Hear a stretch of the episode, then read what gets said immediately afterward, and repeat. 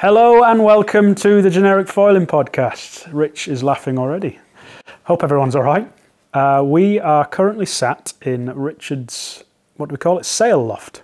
This is the lower the lower quarter, yeah. Which we think acoustically will be better than upstairs, which is a tad echoey. Fingers fingers crossed. Still so well furnished.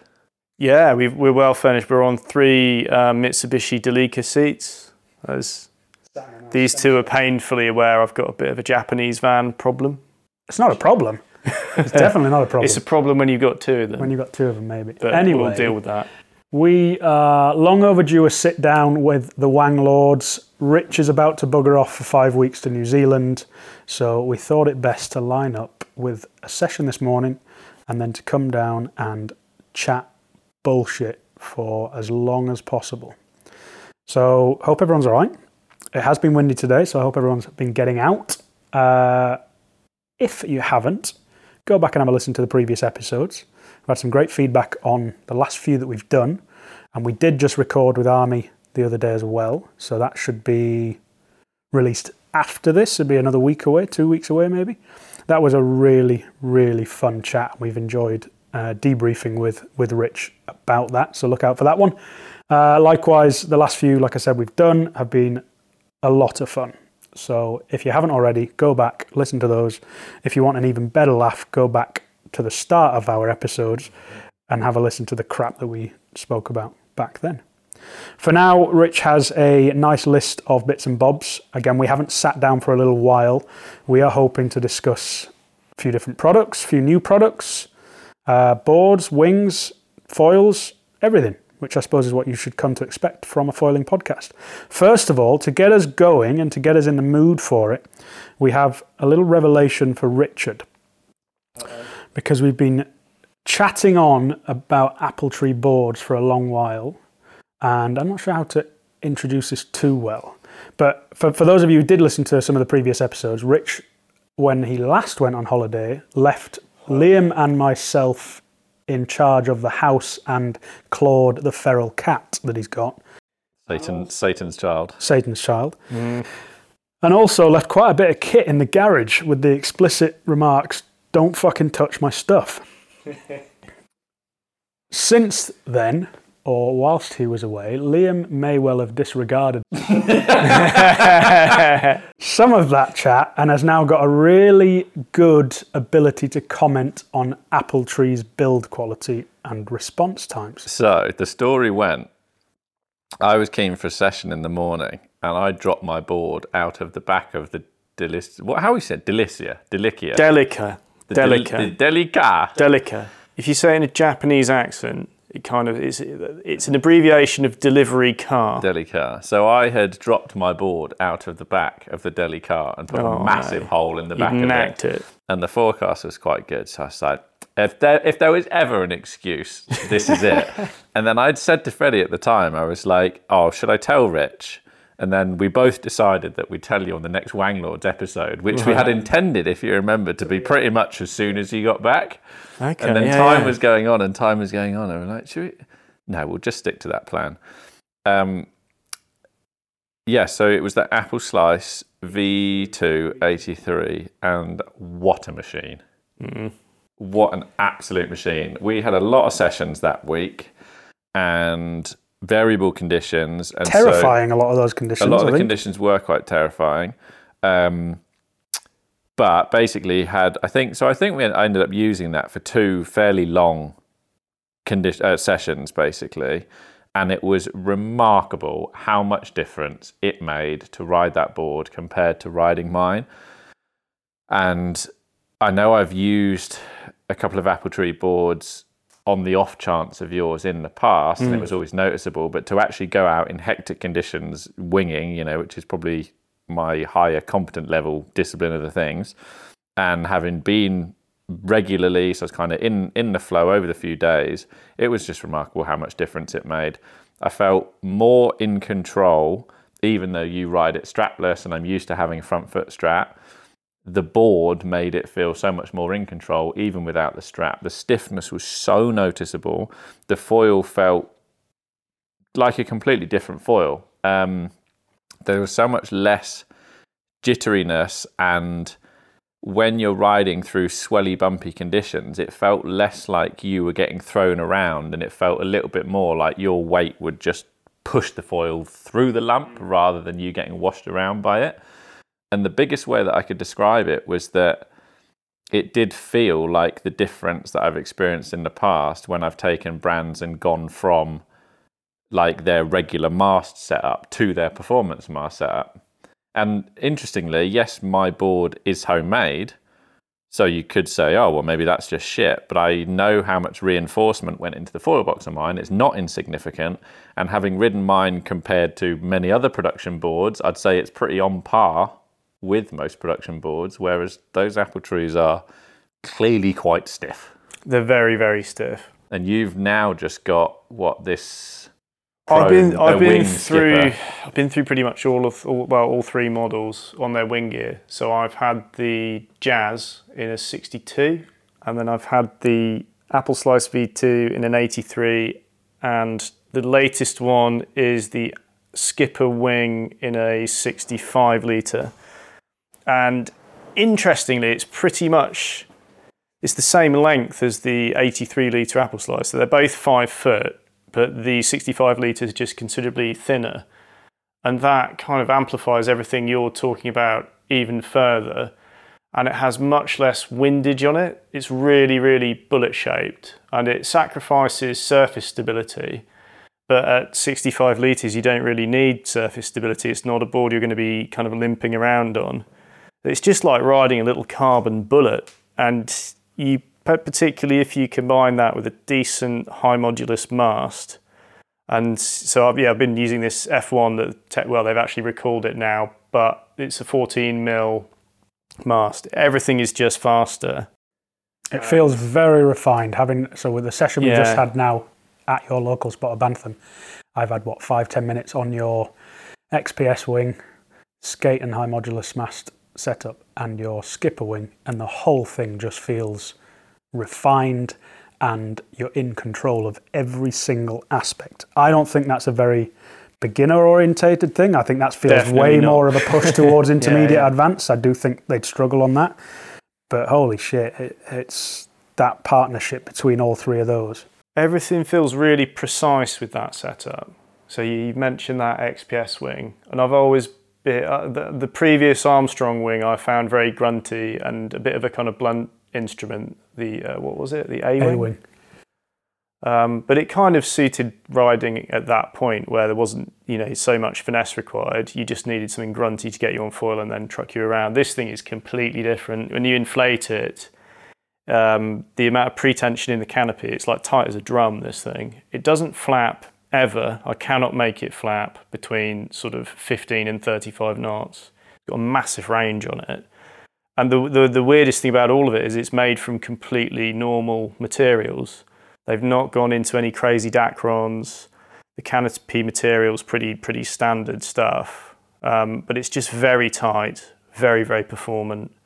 The handles kind of sit halfway between a sort of loop, soft loop handle and a stiff handle. I thought they were very rigid, because I know what you told me that before, but it's very much more... I wouldn't compare it to a soft handle. No, it's definitely a hard handle, but the they've finish, got, the they've finish got a little bit of give in them, and right. they've got they're slightly squidgy, and they've got a squared profile, which means, I mean, the wing doesn't really misbehave over your head, but if the, you know if a gust hits it and pushes it the wrong way, because it's got that squared profile and it locks into your kind of inner fingers, you can really easily twist it. Whereas with the F one, like it's not it's not got quite that control. Um, but and then with the round sort of mini boom ones, they just feel awful. Generally, they feel a bit straight. You know, that I, I personally don't really enjoy using those that much compared well, none, to these other two. None of us are windsurfers, are we? So we don't. Well, yeah, I, we don't, I still do think that's it. a bit of a hangover from windsurfing. The best one, sure. which we'll bring up in a bit, the best one I think in that regard is the wing coming from North. Yeah. That was good. We'll yeah, that was that. like it was narrower diameter, wasn't it? It wasn't so chunky. But it's it's funny. It's funny you talk about the lack of flap or flutter of that Armstrong. Having just spoken to Army this week and him talking about how the design approach of that A-Wing X P S was very different, because he was talking about how he was chatting with one of his experienced sailor friends, we'll call them. Nothing um, to do with the America's Cup. It may have had some association with the America's okay. Cup, but cannot confirm or deny. You'll have to listen to the podcast. Understood. And um, they were talking about designing, it's not just pre-tension in mind. He was like, they have now started designing the wing to account for twist, and whatever the twist that they are expecting under load, they're, they're basically they're, they're designing, pre-designing it, it. Yeah, okay. Yeah. Prior to that twist, so that under deformation they are actually getting the true design, because that's what they were saying with the thing with the winging so far versus kiting. Yes, you get some deformation in kiting, but red, you know, with modern bridles, the the whole of the leading edge is so well supported that the actual profile tends to remain relatively similar as long as it's used in the designed wind, wind range. Whereas he's like, it's noticeable on the wings how much the profile changes, even just with different inflation pressures, let alone in different wind ranges.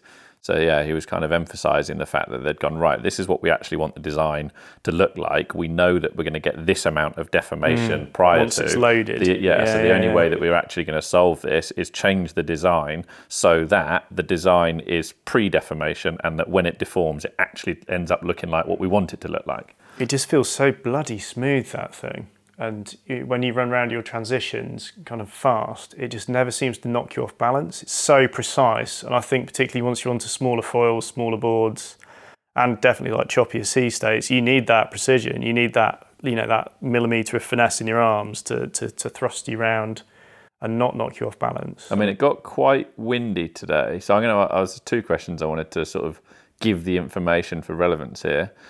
How much is that thing? Is that real expensive? Or no, it's not, not because of the materials it's, that they're using. It's it's well priced. I'm Nine, pretty sure nine fifty, five meter or something like yeah, that. Yeah, the, the the the five meters under a grand. Because I'd be curious to see, like for example, I went out today on the Cabrinha Vision.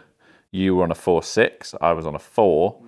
So you know you would have been fairly significantly powered, and yet I was having a reasonable amount of flutter. It was gusty conditions, and I did actually notice. I was like, this canopy is flapping around a little bit, whereas I know I'd kind of looked over and I noticed yours, so it's funny to hear you say that it was just solid.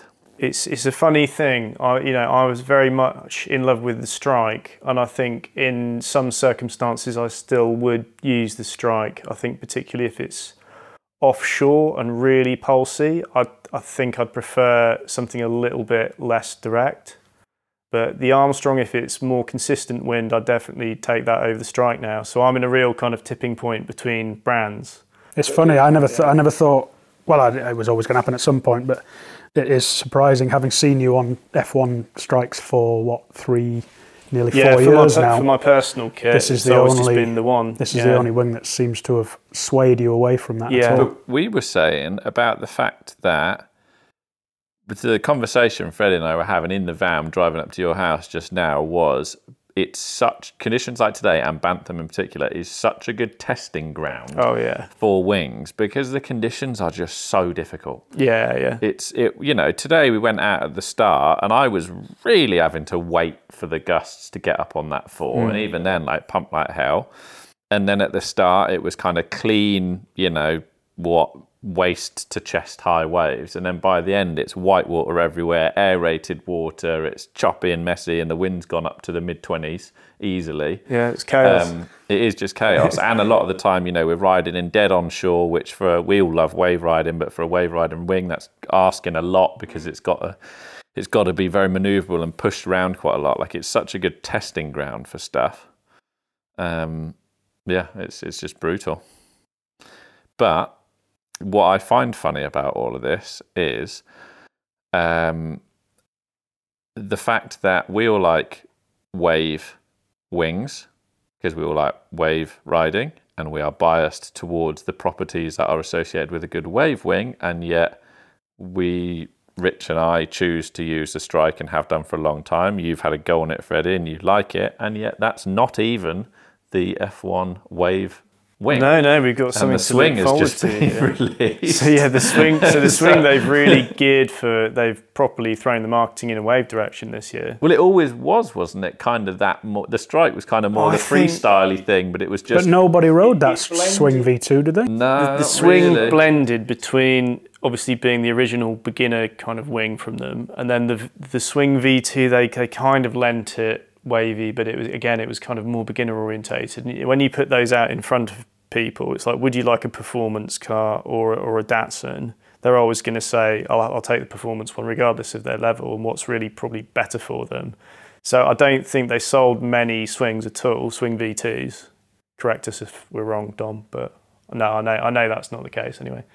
Um, Presumably this is kind of the same sort of thing as the Flux and the Wasp as well now. Yeah, exactly. But the, the, the, the way they've marketed this new one, you've got two key team riders coming in. So you've got Muna and Kiahi coming over from oh, yeah, Cabrinha. It's been, it's been announced. Can you imagine? That's all been announced. The the worst kept secret in um, after the Spitfire in in, in, oh, in foiling at the moment. Did they give away? Did uh, did people, did people know? Like pretty quick. It seemed to go around the like the industry folk though. Yeah, but did it go to? Well, yeah, but, but also nobody gave a fuck, did no they? No one really minds too much, do they? What what does it matter? They went and, I don't know. They but anyway, you've got two key wave athletes, let's say. One of them doing very well competitively, one of them a very key sort of free rider with lots of social media presence. They're, you know, and I reckon... Are they using the Swing there? I think they will be. I think if they don't gear the marketing through the Swing... It will be questionable again, won't it? It will be questionable. But I think this is going to be the push from F one, is that you're going to have one kind of performance and one wave. And the problem is, though, Strike three... It's pretty good in waves, isn't it? Let's be honest. Yeah, it's very good. But why, right, here's another point on a complete side note, so that we're not too uh, positive F one. Why did they did they need to set up that video about the whole pumping technique thing? Did you have a problem? Not really. I didn't but then have I, a problem. I'm quite good at adapting between things. And the other thing I noticed is they say you could drop a couple of P S I out of the leading edge to make it reflex a bit more, make it flap like, you know, like the old one would reflex, because the new one is much, much stiffer. So the video I'm referring to, if people haven't seen it, is when when the Strike three came out within, I don't think it was ever a planned thing, and I remember the U K distributor Dom sending around an email sort of prior to the release of the video, and it seemed as though the public feedback was that it was harder to get going on yeah. the V three versus the V two, and then they released this whole technique video about pumping frequency. Yeah, and you have to go a bit more high-speed rampant rabbit, a bit more jabby than, jabby, rather than slow and smooth. Is this this is? Um, I've got I've, I've got a theory behind this though. I think it's because everyone's Strike V twos were so bagged out by that point that they were basically like a spinnaker anyway. You could just jam them in any old direction. It just hoof you off downwind and this, off you'd go. I've, I've had a comment from a customer recently as well about the same thing, and I know he'll be listening to this. About the Strike? About the Flux being harder to get going when it's lighter winds, and when you drop a P S I or two out of the leading edge, it being far easier to get going. Should that really be a technique to be using, to be sharing with people? Because he said it was far better once he dropped it out, but obviously yeah but then it, if you get overpowered the thing's going to well, bend it's going to be bend and, and, and be a bit crap. We're surely you just preloaded crack, thing you just crack yeah. on with it. Yeah, I just when I saw that video come out I was just a little bit like, oh, are you are you admitting a sort of the way that it was presented, it sort of was like it was admitting a fault that wasn't really there. That was how it came across to me, and I was just a bit like, was that Was that necessary? Was that yeah, not in a, necessary? In a way, it's quite brave of them to release something like that, though. You know, just adapting to the market, more the, yeah, the, the, the base, the user base, and their reaction. I think it's quite mm. cool. All right, we've flitted from a few conversations into oh. where we ended up there. Gone full so combo, st- Yeah, we? we just we literally just threw a load Tangents of stuff out. Everywhere. But that's fun. Appletree's good. Appletree's good. Appletree's good. Armstrong, Armstrong X P S good. Strike still good. I'm putting my hand up. Right, I visited the Appletree factory. There you go. You did. Um, on my way to the North meeting, which me and Liam both went to with our various um, press organisations. Me and Alex, El Presidente, the Padre. Um, I flew into where did I fly into Lisbon. He picked me up because he lives in the Algarve, and we swung into the Appletree factory on the way up to Porto to the North meeting, and it was really, really interesting. And we'll be releasing a video pretty soon through various media channels. I should probably I should probably jump in here just to say that Appletree do not support this in any way. No, I've realised really it's twenty don't. minutes they and don't. It's very pro Appletree. I tell you what, Viga's going to be stoked with this. He's going to be loving it. This, this is like, he did buy me a really nice pork um, dinner. Me, me and Viga, big two big Viking men, shared the Wagyu beef of Portuguese pork one evening. It was delicious. And Alex is vegetarian. He had to eat this massive bowl of like green cod soup. He got really like yeah. Cod. A bad, he got a bad it's deal a in the in the restaurant, man. Pescatarian. Yeah. For anyone that hasn't, again, go back however many episodes. We did an episode with Viga ages ago now, six months ago. Mate, we got multiple messages from people that went, that was the tipping point I needed yeah. to buy an Appletree product yeah. as well. And I think the problem being from then onwards, and it's worth again putting my hand up and saying I am the sales rep for Appletree in the U K and I work for the distributor. But you've never really ridden any of it, have you? But I've never ridden an Appletree no, board. He, he gets go on mine every so often. Yeah, exactly. Yeah, so yeah. I know roughly. But use coupon code G F P knob jokes. yeah, yeah. yeah. So I'm going to stay as quiet as I can a little bit, but we've just been very pro of it because we really like the kit and we really like Viga. And it's good to support something that's made in the in Europe and isn't just banged out in Asia exactly. and containered over. Exactly. So you visited, yeah. you had a Wagyu burger or Wagyu steak. Well, no, it was pork. It was Sorry, insane. Pork. Porco something or other. Oh, right. Very good restaurant. Um, anyway, um, back to, yeah, the factory is massive. Like they've upscaled, I think, twice.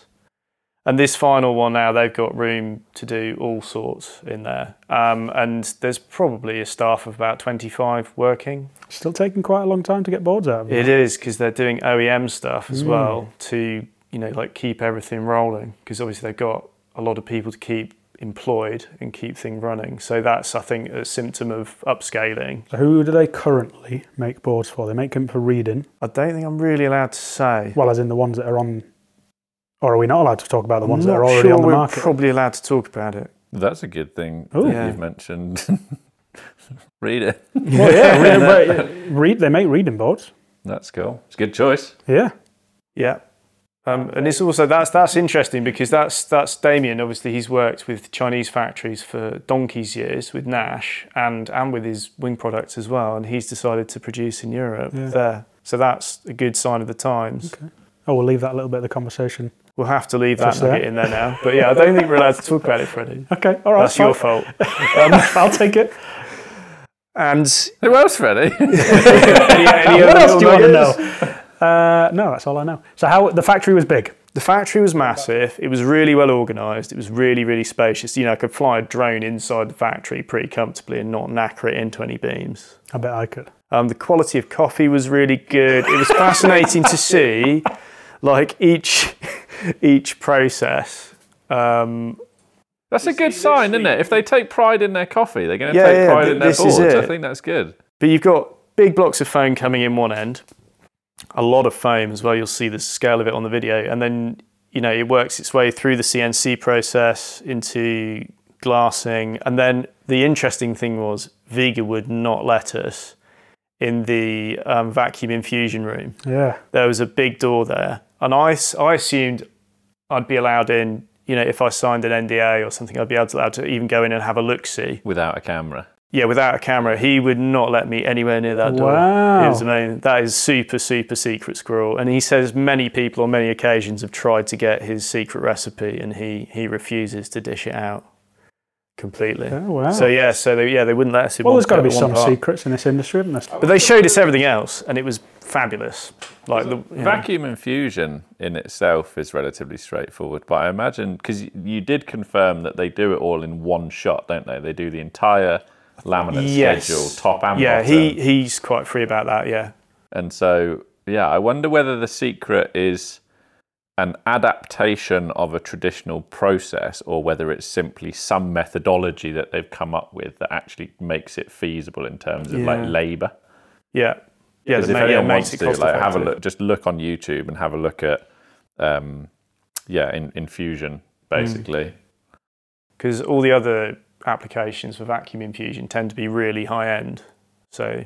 When is your edit dropping, and on what channel? They've just approved it.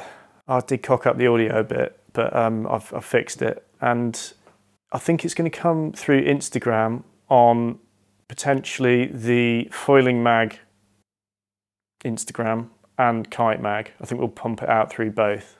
But it won't be hard to find. Cool. Um, and it's about it's probably about eight minutes or something, so it's fairly in depth. But he wouldn't let us in that infusion. No, I didn't. But he compensated with that pork dinner though. That was insane.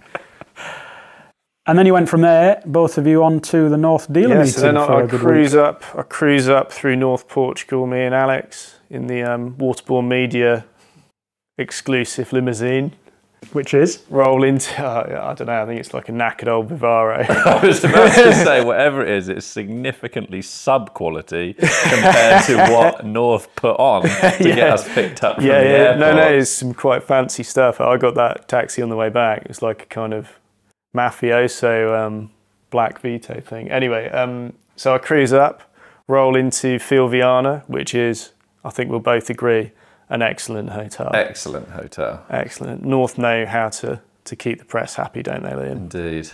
Now I spend the money by the looks of things. Yeah, I wander straight in, bump into Prince Harry, straight away pretty much. I don't, I, yeah, it was all a bit of a blur, to be honest. So we were both basically there in the same capacity, but I was doing testing and assisting Roo Chater of I K S F Mag and Tonic Mag, and uh, Rich doing the same for the Foiling Mag and Kite Mag. And um, I don't really know how to sum it up other than, well, the first oh, two days... We did, we did all, a lot of riding, didn't we? There was a lot of riding, well, that's it. The first two days, it was a bit like, oh, okay, there's a bit of a schedule here, because in the morning, morning you go into this sales meeting and being told all about the brand and the product, and there is big stuff coming, which they've started mm. to drop a few preview. Things are starting to squeak out, aren't they? Mm. The twenty twenty-four Orbit has just been shown. Has it? Yeah, but I think he'll prob- Mark will probably get in trouble for that. Oh, really? Yeah, yeah, I think that's slightly pre-release. Okay, never mind. Yeah. Carry on. But um, yeah, it was all feeling like it was going to be a fairly set schedule of mornings of meetings for the week, and then Um, afternoon riding, but we only actually had to do that for like two days, and after that it was very long breakfasts, excessive amounts of riding, and as a result quite a large amount of eating. A lot of eating, a lot of testing, mate. Just a lot. We tested a lot of stuff. It's it's great there because you get that thermal in the afternoon that Nortada comes in. It's good conditions really, isn't it? You both came back raving about the kit that's going to be coming out, which is always nice. They're a very well resourced company with some good people. And, you know, with a wealth of experience through the industry from various brands over the year, they are formidable. They've always, yeah. I think it's fair to say that, like, already last year, they were at least sort of on par with the industry. The way that I would describe it, and I think you would agree, Rich, but correct me if I'm wrong, this coming year, they will have standout products. Yeah, definitely. They will have products which are now closer to or setting a benchmark, which I don't think they've really done before. Cool. Um, and that was, and, and it was really interesting. I I can't actually remember. It was it was long enough ago, and you edited the episode with Uli, but I can't remember whether he said. But he was very happy to admit to me, whether it was on record or off record, I don't know, that there is a little bit of catch up, and he was quite happy yeah, to admit that. that that brand is catching up and whatever. Whereas now, likewise, it's like, yeah, I'm, we're into our stride now. We know exactly what yeah. we're doing, what resources we've got. We know where we want to go, and it's it, it does show in the gear. Hmm. Oh yeah, and all the Mystic crew were there as well, so we saw all that stuff. Very different vibe, isn't it? The the North sort of directorship, shall we call them, and the Mystic directorship. They they definitely are. Um, Linked, not they compatible. Get, get on. I want to say yeah. compatible, but a different word. Like they very much work together very well. Yeah, they're, com- they're complementary, very complementary, there we go. But also very different. Yeah, the um the Mystic lot. It's a little bit like a a sort of Dutch college frat house that's carried on, isn't it? Like, no, it really in quite is. A positive, creative way. It, yeah, definitely. Um, Massively successful with soft goods. Which kind of makes sense because it is a little bit more of a fashionable. It's a young, it's a young thing. brand, isn't cool, it? Cool now, now Max yeah, Blom exactly. Junior is in charge rather than senior as well. That, that's the way it's going to go, and they're going to be aggressively pursuing the surf market by the sounds of things, as well. So yeah, very ambitious. Yeah. Well, there's quite ambitious. a few. There's quite a few of these brands that are trying to jump across, isn't it? Ion, Monera, and Mystic are all wind-based brands.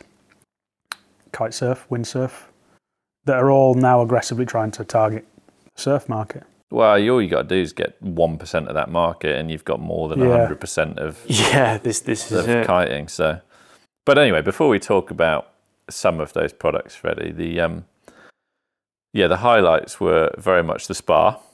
Good. Really good. It was a shame, though, because the big jet wasn't working. And that, that after a, after a wing sesh, um, particularly with stiff-handled wings, you want to blast those shoulders, man. You just want to get those, get all those knots out. So it was a bit of a disappointment on that front. But, but the we, sauna. The I, sauna, we're going to rate that eight out of ten. It was hard. The, the availability and the fact that it was there and it was also easy. Interestingly, that was the most volume of riding in a week that I've done in many years, being at an age now where you're allowed to actually complain about being sore. The combination of very high quality, unlimited quantity food, because it was all like a high-end buffet for all meals. The combination so of that and the sauna every day, I was fresh every day. Yeah. Really? Yeah, and no soreness at all. And then as soon as I came home and started going to the gym again and didn't have a sauna, I felt like crap. So well, you're like, putting it down to the sauna, right? I think it's the sauna. The sauna, the steam room, and the pool. That whole place is just geared to session and then fix yourself quickly. Yeah. I, I, I mean, I was jealous while you were out there, but I'm even more jealous now you're both shoving it down my neck. Well, the best bit about it was the fact that the scheduling of the day each day, they'd sort of suggested that riding would go on basically post-lunch up until about half five, six, and then dinner wasn't till eight each day, and it was like six to eight p.m. was supposed to be sunset, drinks, cocktails, all that. So that meant that a lot of people were riding until about four, sodding off, having a shower, coming back down fresh, ready for the evening at sunset drinks. I Whereas as yeah. you can imagine, I was like, well, I'm going to carry on riding, didn't get back in till about seven, and then go, well, it's only an hour to dinner, so I'll skip that, go straight yeah, to the yeah, spa yeah. and turn up at dinner. Because we watched Max Blom, like, he, he played Rocket Man a couple of times. You know, I did two nights of Rocket Man, and then after that I was like, no, let's just keep on the water for a bit. There's only so much Elton John you can take. What, what, what, what hang on, what's that? Uh, Car- he, karaoke? At the end of Max Blom's D J set, which was probably the first three, four nights, He'd, he'd get on the decks for sunset drinks. Ah. Um, he'd always f- finish off with um, Elton John's, Elton John's Rocket Man. Oh, there you go. Which is nice. But he was actually doing Glastonbury that weekend on the way back. Really? Yeah. So okay. what, what are the characters? Were, well, I was also going to talk about the, the Insider um, Distributor Awards. Um, oh, yeah. Oh, what? Nick, Green, Nick Green's award. Nick Green didn't win. Yeah, Nick Did Green's award. He didn't win. You could tell that he was very upset about it, but trying to pretend not to be upset about it, whilst also reminding everybody that he has won it ten times already. So, um, sorry about that, Nick, but that is the truth. And that was quite funny. But they they went mental, didn't they? Those Aussies, they, had, they, they, they, they sessioned for two days after that. Everybody was there. That was the one evening where I actually felt a bit bad because, again, I'd been out riding too long and missed the awards and everything. So me and Roo turn up late to these awards, but pampered. And um, yeah, they were like, so they were near the tail end and giving out the distributor of the year and blah, blah, blah. It was only like seven p.m. People were on it. And I was like, well, we again, if you've spent yet. if you've spent the last two, uh, seven, sorry, ten years competing against the might of water sports world and Nick Green, who does a phenomenal job with Mystic in the U K, and suddenly you win, I can imagine, yeah, I'd be pretty... pretty hyped. There were two guys, one of which, I feel terrible because I can't remember their name, but one of which reminded me ab- about um, the guy from Napoleon Dynamite with his big uh, glasses. Do you know who I mean? They they weren't Czech. The Lithuanian. The Lithuanian. They were, were they brothers? No, one of them's a pro wakeboarder. I can't remember their names, which is terrible. We had a good sauna sesh with them though, didn't we? That was nice. um, yeah. Those two... formidable business people. Oh, really? And absolute legends. So mm. entertaining. They're good riders as well. But I was sat having, was it was it at lunch with you or was I man? I can't remember. I was I was there and um, somebody was telling me about the shops that they've got, and they've already got like six shops, and they I think they they've got heavy involvement with cable parks, and they've that's it. They've just started doing a kite school somewhere, blah blah blah. But basically, they're they're trying to set up a bit of a water sports empire wherever they are. And um, and he was just like, oh yeah yeah, let me show you our flagship, such and such. It's in the middle of a city. And he just FaceTimes one of the girls that works at the shop, And they answer, and he's just like, I'm here with Liam from the U K. He wants a tour of the shop. And she's just like, all right. And he's like, right, off you go. And that was that. And there she was. She's just walked. This wow. store was insane. It looked in, like... where? Lithuania? It's like a flagship retail outlet. Absolute yeah. flagship retail Mystic. Outlet. Everything, or just their, everything, their, brand. their, their shops. Uh, okay. They deal with Mystic and North, but they are just water sports store. But they do skating, wakeboarding, kite surfing, everything. And this store was like what a, a sort of H and M flagship store would be, but just slightly so is, scaled down. Tom's talked about this tons, and I think even when we talked to him anyway, uh, when we talked to, yeah, in, in Littlehampton, when you go to the likes of Holland and and Belgium and on the European countries, they're much better at these shops than we are. And that's not to take away from the shops that are in the U K, but the level's just not the same. You just wouldn't expect it from a country with such a small population. He had a wall in this shop that was about as big as this one. I'm pointing it, you know, two metre high wall and a good six metres across. Wakeboard bindings, like like you'd go in a trainer store, wakeboard bindings on plinths covering the wall. Every single model at binding in stock on the shelf, ready to go. And I'm like, I can't think of a single store in the U K that I could go in and pick pretty much any binding that I want, go, I'll have that in a size nine and walk the, away with it. The, the problem is in the U K, we've almost like online online ordered ourselves into oblivion on, on those big mm. retail outlets. They're kind of gone, it's, which is sad. There's not that display. But it'll come back. It'll come round, potentially, maybe. Is it not no, just a I trend? Think we might have just discounted ourselves to death on that one. Well, this whole industry is pretty fucked at the minute, isn't it? But yeah, so they, they were impressive guys. So you had a good um, trip. Yeah, the final the final day was quite entertaining. They the Saturday Sunday was the day to leave. The, they wanted most of the riding done by the end of Friday because they were taking all the gear which had been at the beach up back to the hotel. Um, and getting it ready. They'd literally turned up with a H G V lorry from yeah. Holland, and they were going to load it all in on the Saturday so that everybody could party on the final night on the Saturday and not worry about loading this H G V on the Sunday. Anyway, us lot go down, and um, I think riding was supposed to be till about one-ish, they'd recommended. Yeah, didn't we turn up sort of mid, mid, mid-late afternoon and sort of snaffle things off the back of the lorry? And Wormed. Then bugger off and ride. But... Wormed some gear. Rue and Rich made terrible gear choices yeah, because bad. They'd basically taken like really light wind kite foiling gear. I'd also taken kite foiling gear but assumed it'd be somewhat breezy, so I at least had a five. Um, we turn up to beach, it's windy. Anyway, because this is the first day, we know that this gear that we've got, we've taken it down. You don't have to be conscious about like swapping with anybody else or anything. So I was like, right. You guys were a bit powered up, weren't really enjoying it. I went for a blast down the coast, rode like six kilometres down and found a really good wave wing spot, which we hadn't used all week because it was that far away. So I rode back. There was one of the Dutch guys was just about to head back and take all of this winging setup, which would have been perfect for me. So I was like, right, can I take that? Took that, went and had a really good wing session. It's the first time I've seen waves in a couple of weeks. So I was down there for ages. Didn't get back to the beach till gone seven. Went and took, so now I've now got two sets of gear, and bloody Colin Colin Carroll from the Megapod has left me with a piece of his equipment as well. Yeah, so I'm literally there with like a couple of kites, a couple of wings, two full foil setups, a wing board and a kite foil board, marching my way back. So I go back, the, the poor lady who was organising all of this gear logistics went bonkers. She was not happy at all, and she's like, you know, this was supposed to all be done at one o'clock and it's seven p.m. everyone else has already started the party. So then um go and uh managed to talk. It was fine, the drivers didn't care, they just wanted me to pack it all up, put it all in the truck.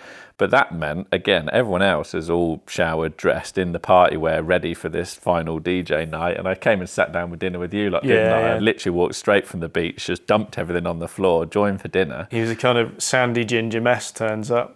Was so bloody hungry having had this marathon session. I ate so much food, got showered, came back, and it was like they'd put on a good party that night and had a couple of beers with dinner and then had a couple of gin and tonics, and then Tom Bridge was going on about the old rum and coke, so then it's rum and coke.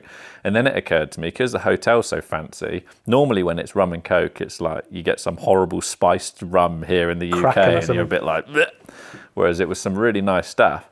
So you're like drinking away, drinking away. It's one in the morning and it occurs to me, I'm like, I'm stone cold sober. And long story short, I'd eaten so much at the buffet dinner, it was get, absolutely impossible get to get drunk. Yeah. So I was like, mm, I'm going to go to bed. Anyway, the gear. Gear, sorry, yeah. That was good, Liam. That Foiling. was all, It brought, brought everything flooding back. Uh, but no, the gear's pretty good, isn't it? It's pretty competitive. We could, can we talk about it? Probably by the time you release this. We can't talk about this specific, but we yeah. both agreed on there's a standout product which both the small, it's basically there's going to be a mid-aspect foil of some kind. Yeah. And there was a smaller size that we got to try. There was a seven fifty and an eight fifty. Yeah. Um, and the, the eight fifty was, it, was as production, it was out of a production mold. Yeah, that was so finished, that was like finished, yeah. done. The seven fifty was a G ten one. Yeah. And then there was a fifteen hundred, which was also a production yeah. one. And they were both, they were, the they were, they were lovely, weren't they? They were really nice, really fast, glidey, performant foils that had beautiful balance to them. And the system, you know, the mast system is extremely stiff. Um, it, what's happening at the moment, the, brand, the brands are all really aligning themselves, I think, now. Well, everyone's sussing everything out. Yeah, aren't they? It's becoming a much more even playing field. And I think we've seen that with the wings that have been released in the last sort of six months as well, with the, like Ozone Flux, the Armstrong one. The F one always was a standout, and now it's becoming more of a kind of normality, I'd say. That, brave enough to say that, sorry, Dom. That fifteen hundred was just an unexpected level of performance yeah, yeah, it was for such really an cool. easy foil to use. Yeah. Like you would not think twice about suggesting a beginner buy that. Likewise, they will not be done with that for a very long time. The closest foil I think to that on the market at the moment is the Axis ten fifty. That's around a fifteen hundred square centimetre kind of mid-aspect, but fast and performant. You know, it doesn't really top out too badly. This felt very, very similar. And then what, good. what yeah. was so impressive with that eight fifty is having kited on it and winged on it and just tried to mess around powered, not powered, it it would clearly be a one foil quiver. Yeah. It got going, I'd say that got going easier than my Skate, which is slightly bigger. It got it's, going very easily. It's in that golden size range where you can kind of do everything. Yeah. With it. Wow. So that was impressive. Their new wing that's coming was very impressive. They've got... I think they're going to be the only ones with that material. Yes. No, that is proprietary. So it's an evolution of the N-weave material. That's all we can say. So that's pretty oh, cool. Building the suspense. I know, I know. And what was I doing at this point? Breaking up with your girlfriend. Oh, yeah. That was it. Yeah, we got this kind of message Thanks from for Freddie, bringing that up. Like, got this message from Freddie midway through our trip. And we were like, oh, God. And, he's going to be cross. As you were ploughing be... yourself through the buffet, yeah. fresh out of the sauna. I think, you know, we put down our rum and cokes at that point and had a moment, a minute's silence. For... and then carried on. Well, you yeah. wouldn't tell us any details, so... Well, I was too...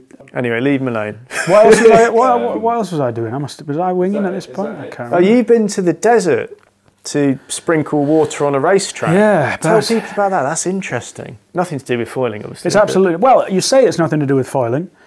But one of the guys, so basically I got invited from some old event contracts because of, I used to work for Land Rover, got asked to go and help out on an event called Extreme E as just an event building stuff because I can drive tractors and they needed some tractor drivers to sprinkle water on the track. Randomly, one of the other gang can members... Can you contextualise that just in case someone doesn't realise about dust suppression? Dust suppression, so... You're you're hosting a just in case. You're hosting a rally stage in the desert in Sardinia in forty degrees heat. Drones can't shoot the cars for T V through mountains of dust, so they're basically just suppressing the dust. And likewise, the drivers can't see the cars in front of them or the track when the track was dry, so they had to spray water on the track to be able to race. Race. So it was a very off the cuff, would you like to come and do this? I'm just about to move into a house, so a little bit of extra uh, income would have, been, would have been helpful. Anyway, one of the other gang members that was there is a foiler and a podcast listener, which is incredibly... They deserve a shout out. Yeah, uh, Inigo. He'd driven down, he's from Tenerife, Um, so he know he was out there Jamie Knoxall through the wintertime, and he's obviously very competent. His fourteen-year-old son is insanely competent and can basically get going in absolutely nothing. Had a Takuma. I did have a quick go, but it was a very light session. He's got a little uh, D-Lite forty-five litre board, strapless Takuma fourteen fifty, is it, or something? fourteen forty. fourteen forty, yeah, that one. That gets going in nothing. Lifty a- those are. Absolutely nothing. And then he had an old Strike V two, which I think he, sh- he should probably replace at probably some point. On. Yeah. yeah. Um, but he was out most evenings in the light winds. And yes, his son was a bit of a monster in the light winds because he doesn't weigh anything. So I had a good bit of fun. But yeah, I was in the desert, forty degrees, sweating my ass off, working really hard, getting covered in dust and drinking a lot of beers. But not foiling. So I feel like the last few weeks I've not really done a massive amount. And frustratingly enough, my Spitfire turned up the day before I left, and I still haven't got it back. So I still haven't yeah, used still it. Still out on demo. So I it? haven't actually used the bloody thing, Curses. Which is frustrating. Um, is that with Chris Burke? It was with Chris.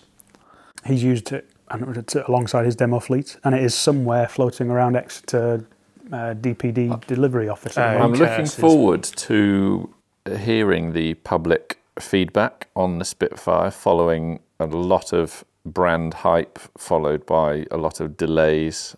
I saw a couple of video reviews online that were talking about how good the bags were. The bags the are cover, really sorry, nice. Sorry, the covers, and I was like, "Are you, have you?" They are nice. Mm. But I was wondering, have you been paid to say that just to make it make up for the fact that they were the cause of the delay? No, when it when it turned up, so it, it turned up with me literally the day before I left, and I did look at the cover and thought, in all fairness to them, it is a very nice cover, and it's probably it's probably worth them having, if they're going to change things up a little bit, having done it, because it's it's a really nice foil cover. As weird as that sounds, saying it, but is it worth the delays? Doesn't protect you from driving your Ford into the rocks, though, does it? Unfortunately, no, not quite. They come off in use when most of the mm. damage happens. Yeah, exactly. Uh, so yeah, judgment hasn't gone on that as yet.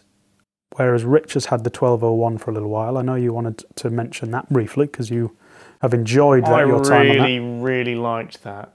That was a kind That's of... That's the Art Pro. The Art Pro twelve oh one, a big old span on it. It kind of gears itself towards light wind winging and downwind kind of efforts. It's very, very glidey. It's kind of like a... Re- the ten ninety-nine I always thought was quite good, but this is just a, another stage up in terms of speed range, turning, and just the phenomenal glide.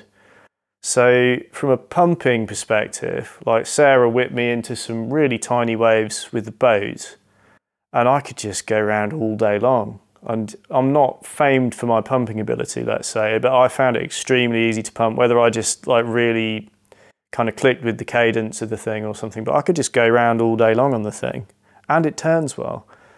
And I, I winged it quite a lot, and again, just fast, turns so much better than the ten ninety-nine, I think. I, I got on really, really well with it, um, yeah. in a nutshell. I'm interested to see these smaller sizes when they come out. The smaller sizes would be fascinating. So I wasn't going to go there with the Spitfire, but I am now. So I've had the eleven hundred Spitfire and the nine sixty, I think. Is that correct? Yep. And they weren't quite what I was expecting, and I'll probably leave it there, but I think the smaller sizes of the Art Pro are going to be what I expected, okay, or what's more in line with other brands. But I'm reserving judgment on Spitfire until I've tried it more. How do we compare? What? So I, I like the eight ninety-nine from the Art range. If we get a similar span Art Pro, what that do could we... be really good. Because I think it it makes the A R T, from what I can tell, I think it's going to make the A R T series just that little bit more rideable, like less technical to ride, better through disturbed water, better tip breaching, and more turning ability. Which is the opposite to what Adrian goes on about, really? Saying that the Art, the Art Pros are what, harder, more advanced and harder, supposedly. Oh, but this was know. the whole, we couldn't, I don't think we probably addressed the, the issue enough with him when we asked him, why the fuck would you have the Art and the Art Pro in the same... In the same, it'll be it'll be family. Really hard to know until you try equivalent sizes. Yeah. But from my perspective, that that twelve oh one, I I just really clicked with it. Because I um, I yeah. love the eight ninety-nine, and that's only been made more obvious after today's session. And I was on an eight thirty, and I missed the glide of the Arts basically. when it when you want mm. to chop between or jump between what is effectively choppy waves that aren't quite lined up, having a little bit more span and a little bit more glide. And yeah, that's the curious one. And interestingly, today I got off the Skate nine fifty, um, the F one Skate, and then got on your eight thirty H P S and thought, God, this is this is good. It is. Well, a I thought I, I, I, I was expecting weapon. it to feel sub substandard compared to the Skate, because everyone loves the Skate, and I've been really enjoying the Skate recently as well. But actually, I was like, this is this is a really good foil. This is a really good, solid foil. Yeah, it's specific. It's probably, I don't know, maybe undergunned in some scenarios today that I found. And I loved when I jumped on your Skate, the low stall speed.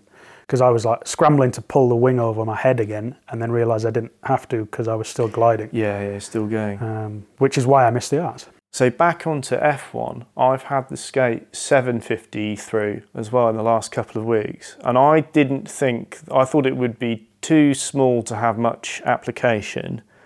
And I was completely wrong. So I, I used it winging in pretty light stuff. And it does everything the Skate nine fifty does, but, you know, quicker.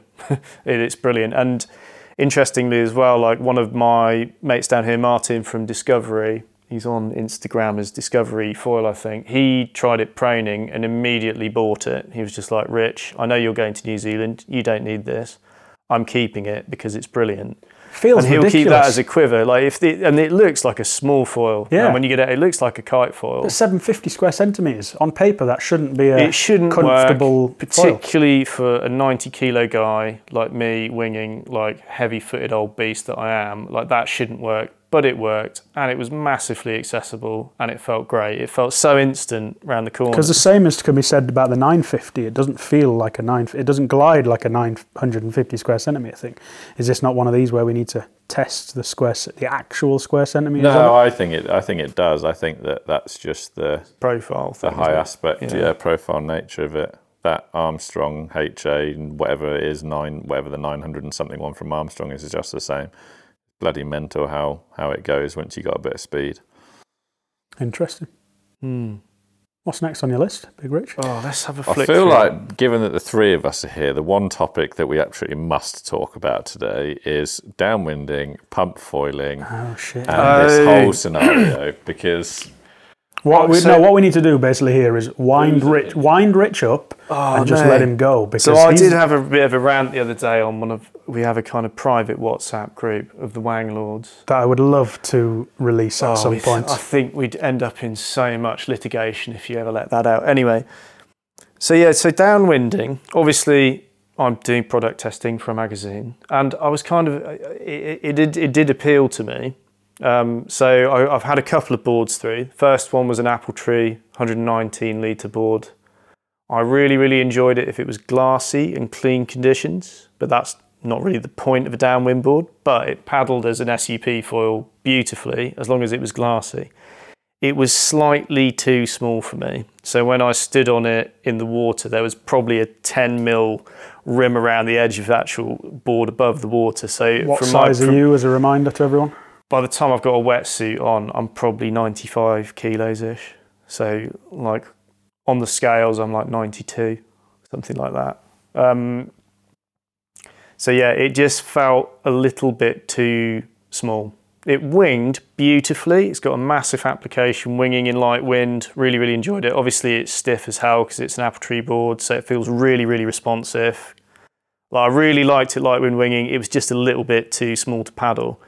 And with this, with this downwind thing as well, it's like, so I ended up belligerently paddling this board into wind when it was onshore for probably thirty, forty minutes to get myself, I don't know, like a mile or so offshore.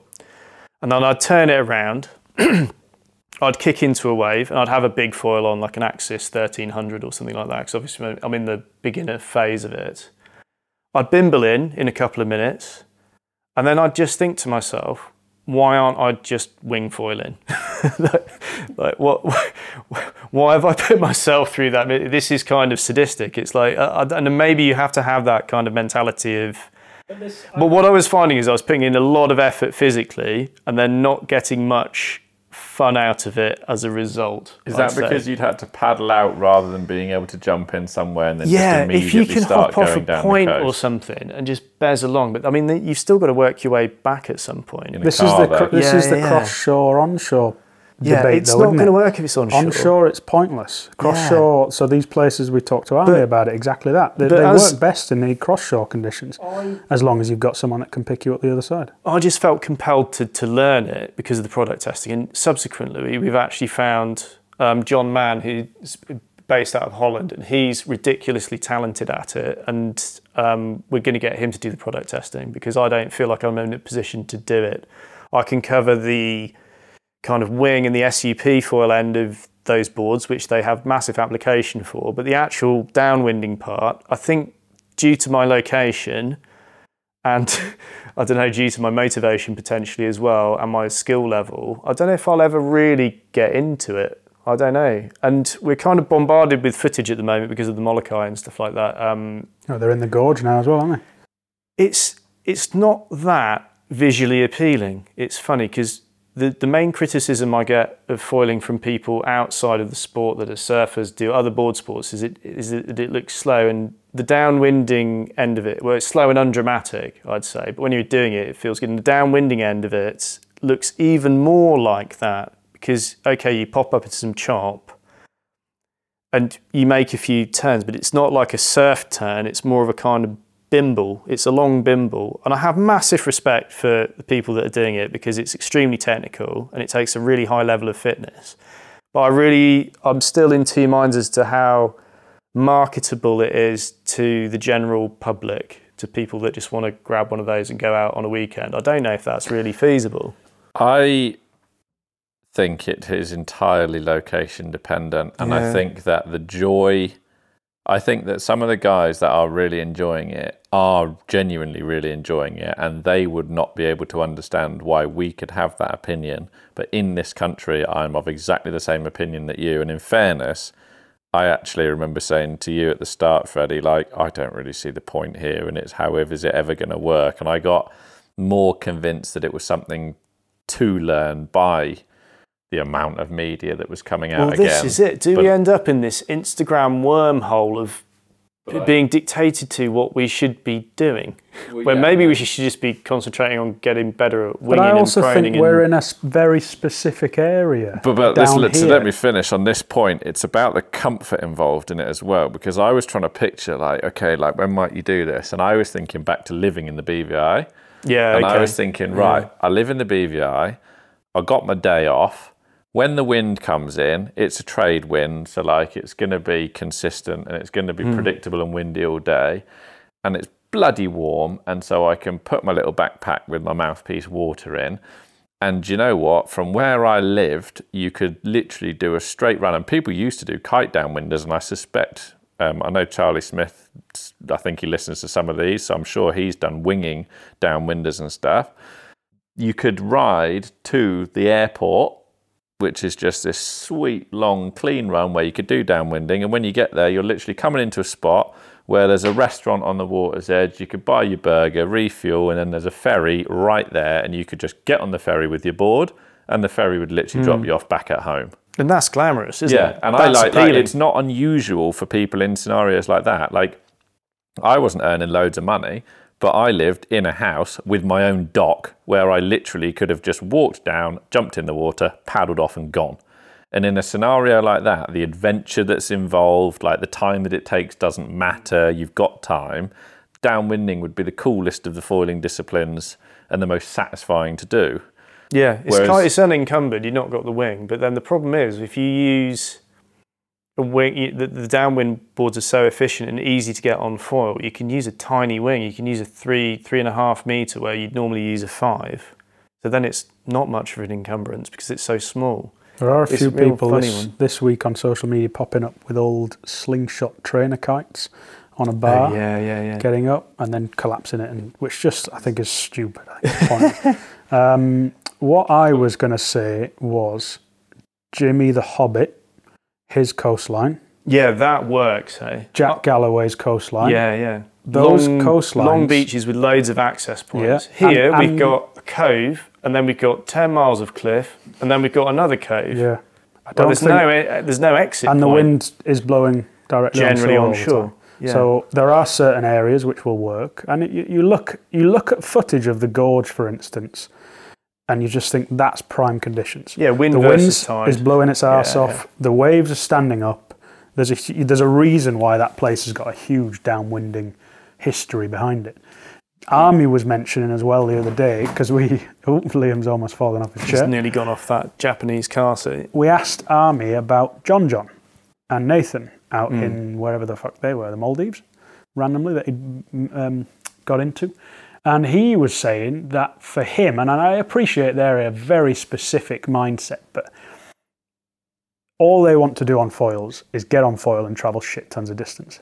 That's all they want to do on a foil. Because there's absolutely no point him getting into surf yeah, when he lives in Hawaii yeah. and rides what he rides daily.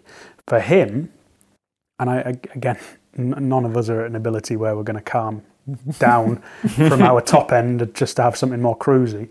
But he said all they do is try and get as far offshore as possible on the smallest board and go for as long as they possibly can. Probably because probably. You're basically mm. riding for...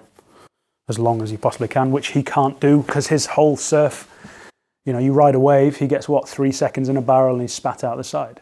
Then he goes and does mm. it again, whereas this is his first sport where he can actually just keep riding. Now, I feel like downwinding, we've had that conversation in the past, but let's hear your thoughts on pump foiling and dock starting. Because I enjoyed that, r- that rant came what out was of nowhere. That rant?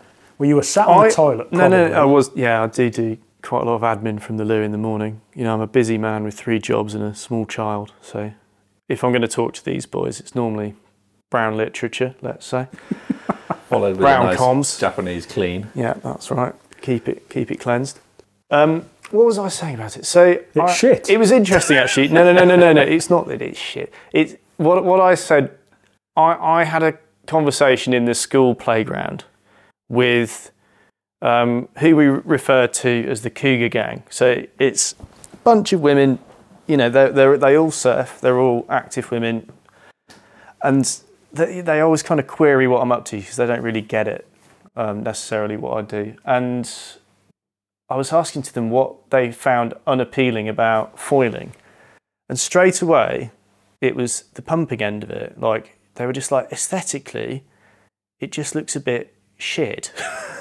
They just say, obviously it's uh, it, it's a it's a good party piece, but there's been this massive sort of focus on it recently with with the dock start stuff, and obviously again it's kind of technical and takes an enormous amount of skill to do it, but is it making our sport look even more alien and unappealing?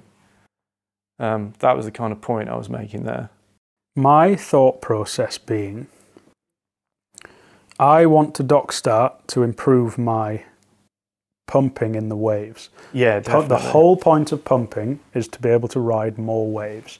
So they might find it unappealing, but then they would definitely understand that we are riding two waves to their one wave. Yes. So that's, it might be a little bit unappealing, but it's got a means to an end. It's something about that action, I think, yeah, that looks a, a bit a daft. Bit they, they kind of say it looks like a monkey. It does or look something. daft, but yeah, it's more yeah. to, to the foiling fraternity. It's it's an appreciation so of how quite how hard it is. Is dock starting worth it? Because Jack Jack Galloway was arguing. Well, it's I mentioned this to him, and he was saying, well, it's an opportunity to practice. Yeah. And you say this, but then I got better at pumping than you because I consciously practiced whilst winging. I yeah. remember many a session where I would do a jibe, drop the wing out of a jibe and see how far I could go yeah. pumping doing that. And you can do if but if you do five to ten of those every session, yeah, you start to build it up. ten, fifteen sessions you can pump.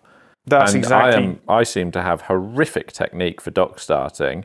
As you've seen, I seem to be really bad in terms of the progress I've made. But, that's but not as soon pumping, as I get it? on foil, I can already pump. So like, I don't need to, well, I don't think I need to really practice that much to the point where I'm going to go on a no-win day. And I'd rather go would fishing. You, would you buy a set? No. Would you like? Because I don't, I don't think I would either. So I cracked pumping in the same way as you to start with. So yeah, drop the wing, see how far you can go, see if you can link round three sixty, et cetera. And all, and that really, really helped my S U P foiling, and certainly modifying my equipment a bit there as well, like putting a slightly longer fuse on. You know, uh, that really helped me link waves. Um, but yeah, it's not it's not something I've found naturally that easy, pumping. And I've not even attempted to dock start. I've not even had a go yet. I don't know if I'd be any good at it. The thing that's been the um, standout for the last few weeks, I've done two events now where the only foiling we've done has been dock start. Yeah, okay. And again, is that worth then spending a thousand pound on a different? But you're in the world where you're at those events because of your job, yeah, and agreed. The problem we've all we all know the problem with those events is the fact that if there's no wind, punters don't turn up. Yeah, yeah, yeah. I think to learn to dock start, you have to go, right, I'm going to crack it this month, and I'm going to go as many times as I possibly can. Agreed. This month. And I think Agreed. It's a little bit like learning to ride a bike. Once you've got that muscle memory and that movement, you've got it, on the assumption that your pumping's okay-ish. Because as we've found, and from what you said, having not had a go, would you be any good? The issue is not the pumping, it's the jumping on the board, which is exactly what Liam has issues with. Once yeah. he's once he's on the board and his feet are in the right position, he's all right, yeah. Gone. You can Absolutely dig yourself out of the hole and you go. But it's taken yeah, yeah. him a hundred times jumping on the board to be able to get that muscle memory mm-hmm. there. And but I haven't got the muscle memory because there's always a three-month minimum yeah. gap in between having a go, because I don't really care. But then you also look at uh, the likes of Tom and Mike down in Cornwall now, who are accessing spots that can only be accessed a if oh, you yeah, had a jet yeah, ski, which pump, yeah, none yeah. of us we have a jet ski, or you rock hop, you jump mm. off a rock, and they've done that as a pro- very quick progress, because we know what how often they're out uh, by dock starting. So they're Chris was saying they've got access to a point where if you jump off a rock and into the swell line, the swell rolls in, wraps around a headland, rolls all the way into where they live. And they can ride for half a mile on this huge slab that never breaks. Yeah, that seems kind of worth it, but it's a very specific scenario. But you're always yeah. you're always going to get things. Things um, evolve for a reason, don't they? And then because they've evolved, offshoots come off, and people just want to go and pump. You'll always get people that want to go and the re- the reason we've done that is to get into waves. Same as yeah, I think it's, this, it's the social media end of it. It's like I am absolutely sick of watching social media of people dock starting, like and just pumping around. It's it's it's been there for two years, and I'm I'm just bored of looking at it. Yeah, Maybe I'm getting old and cynical, no, but but nothing good. nothing new's happening. People are jumping on boards and pumping around. That's it. It's another example of. There's a skill acquisition that puts me at a certain status in this industry, and look, yeah. I've done it. That's what yeah. it is. It's a Because foil, amongst foilers, the more into foiling you are and the more disciplines you do, the cooler you are. And foilers want to appeal to other foilers. And dock starting, mm. I feel, is one of those credibility points that if you can do it, it's like plus ten. I'm just disappointed that I've gotten better at you at something. And now you're both trying to take it away from me. Oh, sorry. No, no, no, no. I'm just, I'm, I'm, I don't know if it's my age. I'm just getting more and more cynical with the social media end of it. And it's it's like the, the visual side of downwinding and the visual side of pumping. You can see why people that are outside of the port sport struggle to understand its technicality and, and view it as a bit strange. But then I wonder, is this a bit like, because this, what this does remind me of, it reminds me of what I used to say about surfing, having learnt to kite first and having got relatively proficient in waves on the surfboard kiting mm. and going, why the bloody hell would I learn to surf? surf yeah, and yeah. That's what I used to say until I got older and was like, okay, no, I do see the appeal of that. Yeah. Um, and I wonder whether downwinding might be a little bit like that. where Because I do see the bit that I find extremely appealing about downwinding. I'm not writing off the downwinding as a discipline. I'm writing off our location to make yeah, it I worth it. Yeah, I think that's it. it. Yeah, correct. And I do find the appeal of the adventure side of it really cool. Like if you actually sum it up in two parts and you were like, right, boys, this is cross shore. We've arranged the logistics for you and you three are going to go out and ride twenty-five miles down the coast together and then go and have lunch th- on a sunny day. I'm like, that sounds great. That no, sounds I'm, really I'm totally sold. Yeah. But I'm not paddling into wind for an hour and coming back no. in two minutes no. on a massive foil again exactly. ever in my life. Like that, that ship has sailed. No, agreed. Um, But yeah, so I didn't get onto my second downwind board. So after my one hundred nineteen litre Appletree, I did, it did dawn on me that I think the thing was a bit too small. So then I got a Armstrong in an eight three, and it's one hundred thirty-five litres, but it's quite narrow, so it's twenty-one wide. And that all of a sudden opened up a lot more. So I could pretty much flat water start that. Like I could get the mast up and flap along a little bit. Um, and then my tib fib joint started to dislocate a bit, so I had to kind of back off it a bit. but, um, that, but that made an enormous difference. And I, the point I was going to try and make was I think they're being sold a little bit under volume, especially if you're kind of average person. So yeah, as as has been much talked about, I've done a lot of S E P foiling and I'm relatively proficient at it. And if someone came at that just from winging and then tried to paddle up, I think they're being sold undersized. Same as early winging though, isn't it? The yeah. problem is is that the people that learn these sports first are proficient individuals. They're pioneering individuals that have experience in other sports. Exactly the same thing happened in winging, and all the people, were, all the early riders were all going, nah, don't buy too big of a board because you'll be selling again in no time and you'll need to buy another one. Yeah. The reality is that that is only true for the very talented, experienced people, and your average yeah. user should have bought the beginner size. Volume which, is your friend, yeah, which, essentially. Which the brands were trying to sell. Well, we've actually. had them. We've had them all say it. James, when did we speak to Casey first? Six months ago. Yeah, he said go and, big foil. And he go, said go as big as you possibly can. That was Armstrong that was just right said the at the start. Yeah. Use the biggest downwinding uh, that, foil so, available. So it's not like they've not said it. No, it's it's not it's not the brands. That's what yeah, I'm saying. The brands were selling the right wing boards too. It was the people on the. It was the early riders telling other riders. Yeah. Yeah, maybe. The interesting thing with downwind boards down here is also that Martin from Discoveries had one. So he went in with the attitude that he wasn't going to S U P it, he was going to hand paddle it in. So he started off with those enormous swimming kind of comedy mitt things, didn't really get on with them, um, and he was knee paddling in at that point as well. And that didn't really work for him. So so he ended up just simply prone paddling a one hundred litre board, which I think is seven foot. It's another Appletree one. Sorry about that, everyone else. Um, but he's ended up basically evolving a new sport, as far as I can tell, which is long foiling. So he's going in exactly like he would on a longboard, but with loads of volume and early, and he's picking up the tiniest bumps and pumping around all day long. Um, he's using pretty big go foils. But I'd say because his pop-up from surfing is so efficient and he does it in one motion, and that's exactly when he'll get the board to lift as well, that looks quite appealing. Um, well, you fancy it?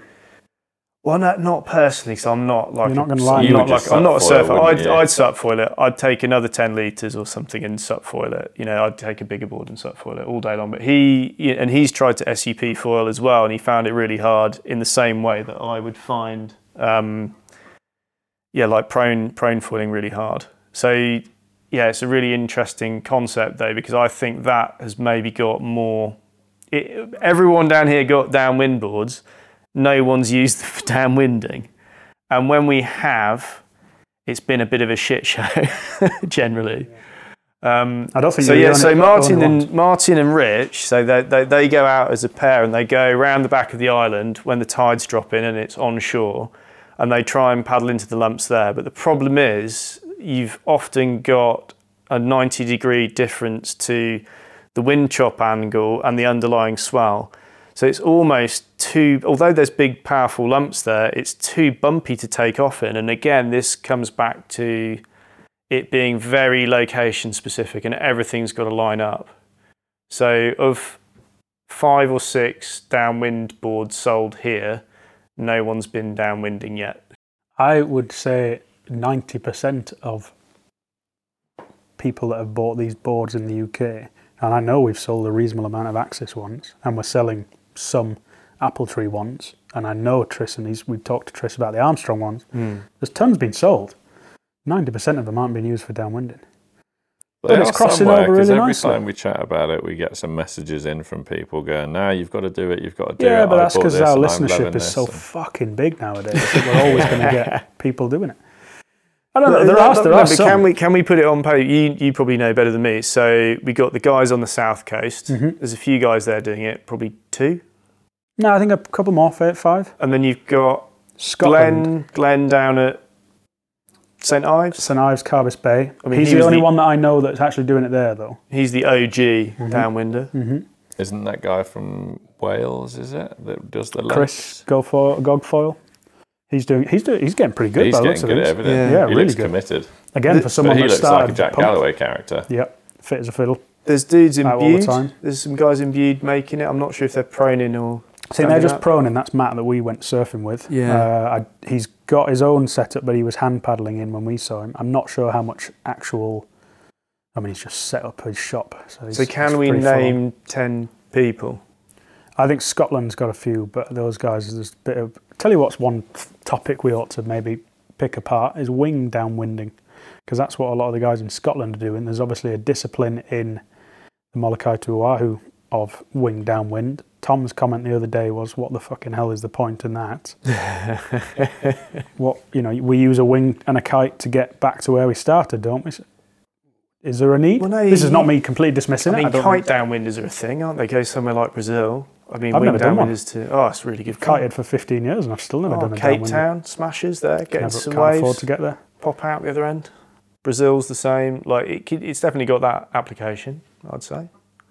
That seems more appealing from, from my background. Okay. As long um, as it is, that's fine. Oh, yeah. uh, no, I do think there are some guys, but there's not a huge amount of... downwinders in the U K yet, actually downwinding. But there you go. Hopefully mm. they'll get a bit more. Foiling bicycles. No, I don't want to talk it's about it. I don't want to give him. I don't want to give him. I don't want to give him airtime. It's nothing to do with the product. A friend of mine who shall remain nameless went. I'll tell you afterwards. Did an instructor course on how to instruct foiling bicycles. Fucking hell. And the person who delivered the course on the foiling bicycles had their wetsuit on. I don't know back whether it front. was inside out oh, and back to front, wow. but it was definitely back to front. Wow. So they had their wetsuit on backwards, and my friend was just like, this could not be more classic. How to absolutely derail any shred of confidence in, in seconds. Your ability. I mean, that's a ground up kind of thing anyway with a foiling bicycle, isn't it? Are they have they got lithium packs in them? Are they assisted? They are assisted, yeah. Yeah, because they they sink. They sink like crazy. Eh? Yeah, they've got something. Anyway, let's not talk about the product. Just the fact that right. the classic. If your instructor, if your coach, instructor for the foiling bicycle. I think the nice thing about us talking about foiling, because I, I do get wary of the fact that. Having listened to this podcast and us talking about foiling the bicycles would probably put people off buying, I would hope, would put people off buying foiling bicycles. But the people that are going to buy foiling bicycles don't listen to this podcast. No. And if you do, fuck off. We don't, we don't want it. Is this the only time we'll say do not like or subscribe to this channel? But then if you do that, but still you're just creating reverse psychology. Uh, yeah, okay. It's got to be five stars though, all day long. But then, I was going to say, if you've got fourteen grand to burn, would it be a bit fun like an e-foil is? But I don't think it actually is. I think it just looks horrible. Did you also see um, one of my few Instagram accounts that I follow outside of Luke Sederman of the Surf Report? Um, What's he called? The guy that's on about being number one champion surfer? I don't know. Oh, God, he's bloody hilarious. Um, he does mic takes. He's got his own podcast. He looks oh, a little bit like shit. Jesus. Um, and he always Sterling Spencer. Sterling Spencer. Because he was a really good surfer. Yeah, right? He's a shit hot surfer. Yeah, like so Sterling rare. Spencer, did you see that he was ripping the shit out of... He's done D J Khaled's e-foiling session. Yeah. Recently, he was laughing about that, which was hilarious. But he's also, you know, the guy that does the foil scooter in like Iceland or somewhere. Yeah. Have you mm, seen these yeah. clips? Well, Sterling Spencer's now started taking the mick out of that, Good. and it's just amazing. The sound effects that he does to his little like bursts of pumping are just absolutely priceless. Because it was what, so if you don't follow Sterling Spencer, it's, it's well, well worth a follow. It. Is it was it Flight that came out with the e-foil scooter thing? With the handlebars? With the handlebars, because yeah. they got slammed on Facebook. I enjoyed immensely reading a lot of the comments that popped up from foilers saying, this is the stupidest thing I've ever seen. And the, the literally the C E Os were fighting these these comments on the way back. That's one thing that Army said that we didn't get on the on the podcast, oh, actually. That was brilliant. So granted that Army's coming out on Monday, this yeah, this is going to come out next week? Don't know. Either way, mm. at the end, we said our goodbyes, we turned the mics off, and then Army proceeded to tell us stories of how he's not allowed to be in control of the social media anymore because he kept telling people to go and fuck themselves. Yeah. He said he used to get into arguments with his customers. He said he had, he had one guy that basically put the wing on upside down oh, and on. was asking him why it wouldn't work and why the fit was so bad and everything, and apparently might have told him to get screwed. Yeah, oh, brilliant. That was really good. Okay, I think that's it. Are we there? I think we're there. We're all we're all slowing down now, and the... So what's on? It's because the coffee's run out. Yeah, we were doing pretty well. Let's go back to that Sage machine. Let's let's have a little do at that. Yeah, we thank James uh, Bolden so ho- for that. Hopefully everyone's learned something. Have we learned anything? I don't know. Maybe I need to keep more open-minded about all this, these these other avenues. I, I was just having a bit of a dark time with the aesthetics. But you've tried these um, these avenues, so you, I have. Can... Like I've really put time into the downwind thing, and I think either fly me out to Hood River for a couple of weeks and sort it, or I just don't see how I'm going to apply it here. Yeah, what's the point if you're then going to come yeah, back and yeah. live here again? And that's it's that I agree because it's the same thing as a whole surfing thing in Cornwall. Why but would I you do, do anything I, else when you've got? I really those like little... paddling them, like S U P foiling them on a nice glassy day with weak waves. That's great. I mean, you're getting really but it's, early. But it's a two and a half grand board. It's a bit spicy, pricey for um, just for that. And I did I did worry at one point whether it was going to make my normal wide board obsolete, but I really don't think it is now, because particularly when it's choppy, those things are so narrow, they're a bit of a ball ache, especially to spin round. And if you've got close close period swell and short sharp takeoffs, where uh, you know, like a seven eight foot board, a six foot board is just going to be better in that in that wave size. So yeah, I'd worried I'd rendered one obsolete when actually I think it's still got a massive application. So yet again, it's location dependent. Yeah, and ability horses dependent. For courses. Yeah. yeah, you are now disappearing to N Z for five weeks. I've got quite an itinerary lined up. So Mister Roper's already rolled out the red carpet. He clocked I was going out there on Facebook, I think, and he said, "Come and come and have a chat." So I might try and film inside his garage or something like that. I'm going to sneak around. Hugh Pinfold from North, he literally lives kind of overlooking my brother's house, so I'm going to go and knock on his door and empty him of goods as well, probably. Do you know Rob? Mike Raper said he'd get me a key oh, yeah. cut for that one. And then who else is there? Do Robbie you, Whittle's there as well. Do you know Rob? Have you met Rob? I've not met him, but um, I think that everyone is in pretty close proximity. So yeah, my brother moved to Raglan in January, and as luck would have it, it's pretty much where everyone lives. Although it is winter. Well, um, Army's not going to be there, is he? No. I think he he's said, in Hawaii or somewhere, isn't he? Or? I, he's all over the place at yeah. the moment. I don't know about Robbie. But anyway, I'm gonna I'm gonna um, get the little black book out and call a few people. Hopefully, blag some equipment. Got a week's snowboarding booked. Um, flying into Queenstown to Make do sure that. Make sure you take your wing. I've heard wing snowboarding's really good. Oh, Liam. I might I might just saddle up myself a foiling e-bike and cruise the coast. Um, but yeah, no, so yeah, I'm out, I'm out on manoeuvres for um, for summer. So yeah, you're going to have to find yourself a new kite repair sponsor until September, I'm afraid. So Chris, Saw Kites, Saw Kites. Jimmy the Hobbit. Yeah. You two... Uh, Both very adequate repairers. Legends. Very adequate. Legends. Great reviews. Uh, what have we got coming up? Anything? No, no, I don't think we do. We've got, got a lot, a lot people of cool wanna... people to talk to. Yeah, we want to talk to Oscar. We want to talk to Keith Tabool. Yeah, and we want to talk to the foil drive guys. Foil drive guys. They How do... is your foil driving going? Oh, Can we have a little chat about that quickly? Not now, no. All right. Shit. We haven't actually been able to use it half as much as we would have liked to, thanks to Freddie buying a new house and moving into a new house, and my dad ending up in hospital for a period of time. So it was very poor timing, and we're hoping to get it back. Unfortunately, what I get annoyed at, and you get, you know, I get annoyed at when when I lend kit out and people pester me, pester me, pester me, I yeah, want to use this, and use they don't it. fucking use it. Yeah, yeah. Unfortunately, Liam and I both did exactly that to Matt in Wales with his foil drive, which is a real shame because, yeah, we've we've had a lot going on, both of us separately, so we've just not really had a proper chance. We really we, did want to. It was really very did. much out of our control. Uh, we did have a go on a flat on flat water in the duck pond to get to grips with it, so at least we understood it. It took us five minutes each, and then I was pretty bored. Um, but it would be quite nice to have a go. That was only because of where we had it mounted on the mast. Agreed. And to put it this way, I've used a good amount of e-foils. I was very impressed. Mm. It is a way nicer experience. Lighter board, more thrusty. Oh, so much better. It yeah. actually feels like foiling. Mm. And I was very impressed with, given that the package is so small, I expected it to have nowhere near as much power as the others. That's just not the case. The way that it handles the breaching of the prop compared to a normal e-foil is a million times better. Mm. Like you can get to the point where half the prop's out of the water, but it just still it's continues still to drive with the half, and mm. it makes it a very progressive. Anyway, yeah, we'll we'll, we'll come back to that when we've used it more. But and the, the t-shirts they sent us, they, pretty good fit, pretty good, real good fit. Mm. They didn't go back, and the caps actually. I got a probably could have done with a large, but really for the biceps, mm. yeah. the guns show. Uh, okay, well that's it. We're done.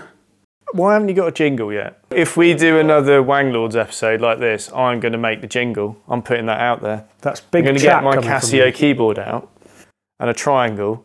I'm going to make a jingle. What's your demographic again? forty-five to fifty-nine. Wow, that's male. Than me. Yeah, Jesus. It's pretty good. The only I'm people not that sure, can afford it. Um, well, that's true, but yeah, I'm not yeah. sure they're going to enjoy.